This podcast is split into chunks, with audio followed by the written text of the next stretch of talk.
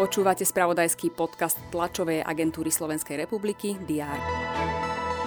Rozsiahly požiar, ktorý vypúkol vo štvrtok ráno v areáli firmy v Rovinke v okrese Senec, sa podarilo večer lokalizovať. Na mieste horel sklad s polyetylénom a paletami.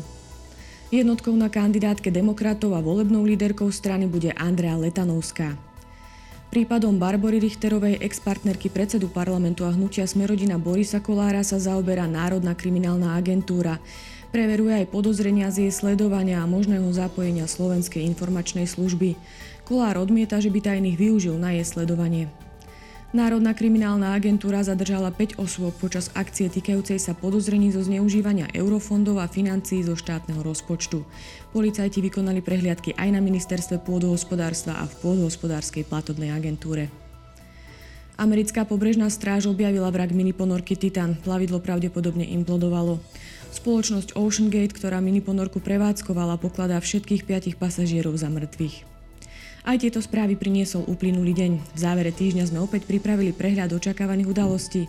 Poďme sa pozrieť, čo nás čaká v piatok dvadsiateho tretieho júna. Parlament pokračuje v rokovaní. Poslancov čaká ešte viacero návrhov zákonov. Počas piatka by nemali hlasovať o prerokovaných bodoch programu. Najbližšie hlasovanie by malo byť až budúcu stredu. Predseda vlády Ľudovít Odor sa v Paríži zúčastní na samite o novom globálnom finančnom pakte, v rámci ktorého budú predstavitelia zúčastnených krajín hovoriť o solidárnych investíciách, klimatických zmenách a chudobe. Minister školstva Daniel Bútora by mal počas dňa priblížiť nový štátny vzdelávací program a regionálne centra podpory učiteľov.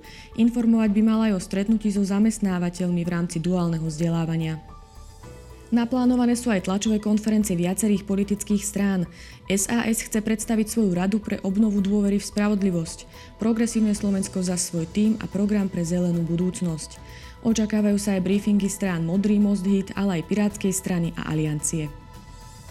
Minister zahraničných vecí Miroslav Vlachovský vystúpi na medzinárodnej konferencii Európske fórum Wachau.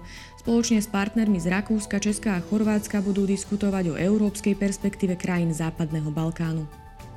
Generálny riaditeľ Medzinárodnej agentúry pre atómovú energiu Rafael Grossi bude so šéfom ruskej jadrovej agentúry Rosatom Alexejom Lichačovom rokovať o ukrajinskej záporožskej jadrovej elektrárni, ktorú okupujú ruskí vojaci. Pokračujú tretie európske hry, sledovať budeme súťaže v rýchlostnej kanoistike, stolnom tenise, strelectve či boxe. Počas dňa bude prevažne oblačno, na mnohých miestach treba rátať s prehánkami alebo búrkami. Teploty sa budú pohybovať od dvadsaťtri až do dvadsaťosem stupňov Celzia. To bolo na dnes všetko. Aktuálne informácie prinesieme počas dňa v spravodajstve té a es er a na portáli Teraz.sk. Prajem pekný deň a pokojný víkend.